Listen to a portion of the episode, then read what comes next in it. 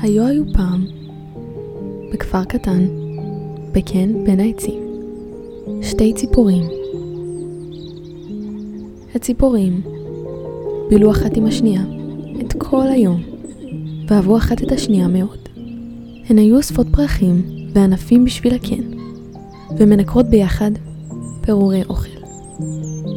אבל אחת מהציפורים לא הצליחה להבין ולבטא את האהבה שלה, אז הציפור השנייה עפה מהקן, והלכה לחפש לה ציפור אחרת.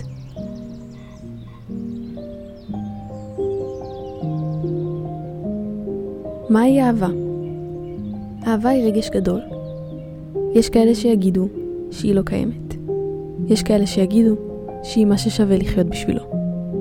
אבל אהבה מגיעה בכל הדרכים ובכל הצורות. בין אם אתם אנשים רומנטיים או לא, לכל אחד מאיתנו יש משהו בחיים שאנחנו אוהבים. זה יכול להיות הכלב שלכם, אלה יכולים להיות ההורים שלכם, או אפילו בני הזוג שלכם. כי להרגיש אהבה זה דבר חשוב. בעולם שלנו, אנחנו בני אדם צריכים להרגיש אהובים ונאהבים. כפי שנאמר על ידי דוקטור אולגה אדריקו, אנחנו צריכים להרגיש אהבה כדי לפתח לנו הערכה עצמית, ביטחון ומערכות יחסים עם אנשים בכלל.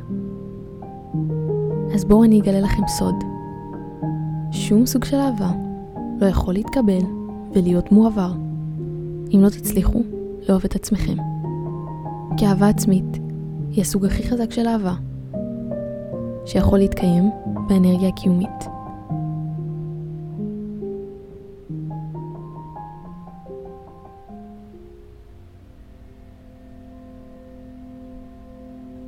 שלום, אני אליאן גלור, וברוכים הבאים למסע. אני כאן כדי לקחת אתכם בכל פרק, ביחד איתי, למסע. בין פרקים בחיים שלנו, כדי לגלות, להכיר ולהבין את הלב שלנו, להתחבר לעצמנו ולעולם שסובב אותנו. אז ברגע שאתם מוכנים, תיקחו נשימה עמוקה, שבו בנחת, קחו לכם כוס תה, ובואו נתחיל.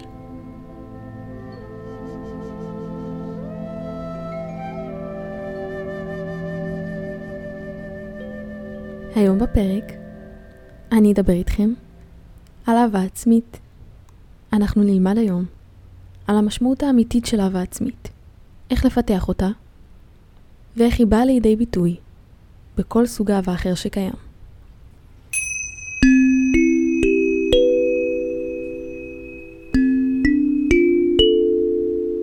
אהבה עצמית היא סוג האהבה החשובה ביותר שיהיה לכם. אז לפני שבכלל אני אתחיל, אני אשבור לכם את המיתוס שאהבה עצמית זה נרקיסיזם, כי זה לא. אנשים נרקיסיסטים הם אנשים שממוקדים בעצמם, מחשיבים את עצמם כעליונים מהחברה, וכל המחשבות שלהם והשיחות שלהם עם אנשים אחרים מתמקדות בעצמם.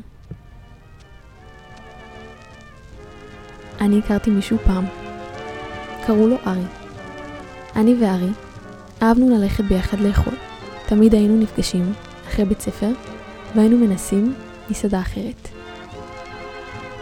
אבל כל פעם שהיינו נפגשים, ארי היה שואל אותי שאלה קטנה על עצמי, וישר אחרי זה מדבר רק על עצמו, ולא היה נותן לי להשחיל מילה. כשאמרתי לארי שזה פוגע בי, הוא האשים אותי, צעק עליי, וגרם לי להתנצל. ארי הוא נרקיסיסט. לעומת ארי, חברה שלי נועה, תמיד משאירה לי מקום לתגובה, נותנת לי להתבטא בחופשיות, והיא לא מבטלת את הרגשות שלי. לנועה יש אהבה עצמית. היא אוהבת את עצמה, ופנויה לאהוב את הסובבים אותה. זאת אומרת שאנשים נרקיסיסטים משתמשים בעצמם כמרכז החיים שלהם, בלי לחשוב על אף אחד אחר. זה ממש לא מה שאני רוצה שתעשו או תחשבו שאתם עושים כשאתם מנסים לאהוב את עצמכם. אדם שאוהב את עצמו הוא אדם שמעריך את הקיום שלו, מתייחס לעצמו בכבוד, סומך על עצמו, בטוח בעצמו וביכולות שלו. בן אדם ששלם עם עצמו מספיק כדי להתמקד בצרכים של החברה שמסביבו ולהצליח לדאוג לאחרים. אם אתם עדיין לא חושבים שזאת האהבה הכי חשובה שיש, תענו לי על השאלות הבאות. איך תצליחו לאהוב את הבן זוג שלכם בלי לפגוע בו, אם אתם לא מצליחים להתמקד בו ולדאוג לו? איך תצליחו לקבל אהבה מבן אדם אחר, אם אין לכם יכולת להאמין שמגיעה לכם אהבה מלכתחילה? את החשיבות של אהבה עצמית מבינים אחרי שקולטים שבן אדם שלא אוהב את עצמו הוא אדם לא פנוי רגשית. ואדם לא פנוי רגשית לא מסוגל להכניס ללב שלו שום דבר אחר. כי הוא נמצא בתוך בור של שנאה כלפי עצמו, ולא מצליח להתרכז בכלום חוץ מהחסרונות שלו. עכשיו אתם כנראה שואלים את עצמכם, אליאן, איך אני בכלל אמור או אמורה לאהוב את עצמי? אז אם אתם שואלים אותי, אני מגדירה אהבה כרגש חזק של חיבה לדבר מסוים, שמעורר דאגה כלפיו, רצון לעזור לו, לטפח אותו ולשמור עליו. אם אתם לא מתייחסים ככה לעצמכם, אתם לא באמת אוהבים את עצמכם. כל אחד מאיתנו צריך להתייחס לעצמו בדאגה, לטפח את עצמו ואת הרצונות שלו, ולשמור על עצמו מדברים שמזיקים לו. יש לי כמה דרכים בשבילכם כדי להתחיל לאהוב את עצמכם.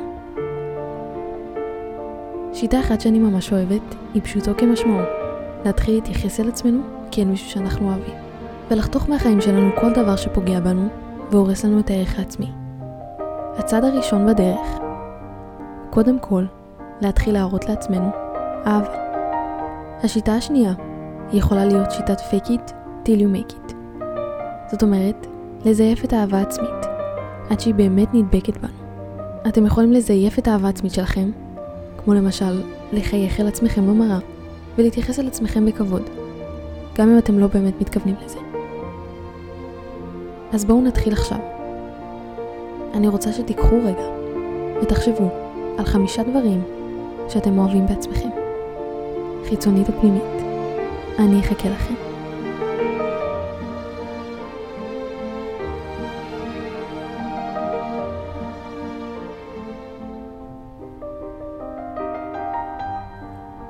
בואו נדבר על אהבה עצמית במערכות יחסים. רובנו הגדול שואף למצוא מערכת יחסים. אבל בין אם הייתה לכם מערכת יחסים ובין אם לא. חשוב שתבינו את העובדה שאדם אחד שלא אוהב את עצמו במערכת יחסים לא יוכל לתחזק אותה.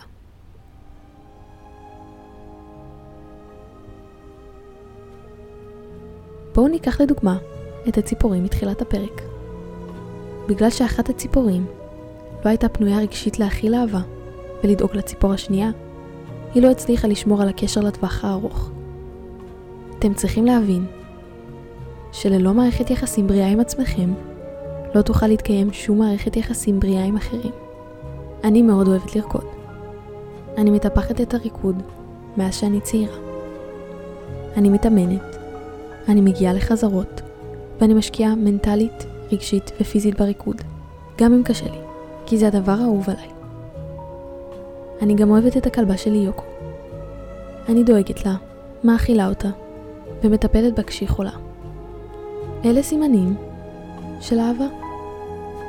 אם לא הייתה לי אהבה עצמית, לא הייתי מסוגלת לטפח תחביב, בעל חיים, וכך גם מערכת יחסים.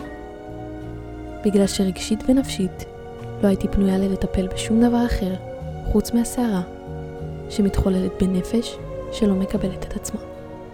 תחשבו על הדבר שאתם אוהבים ומוכנים לטפח ותתנהגו באותה צורה לעצמכם.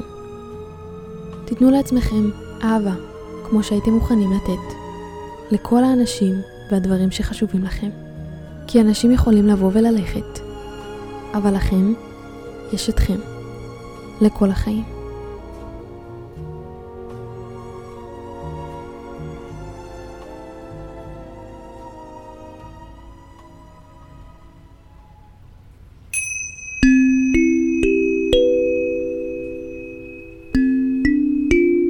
אז הגענו לסוף של הפרק.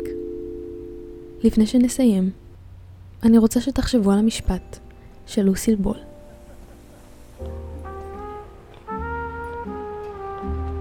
תאהבו את עצמכם קודם, והכל יסתדר למקומו.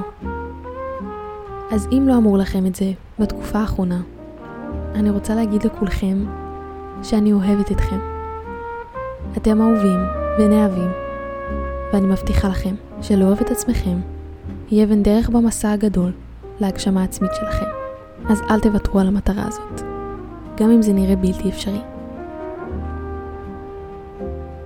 לעוד תכנים, חפשו את מסע באינסטגרם וברשתות הסטרימינג השונות. התוכנית הופקה במסגרת לימודי הרדיו של מגמת התקשורת בקריית החינוך גינסבורג, יבנה. כאן כל יבנה.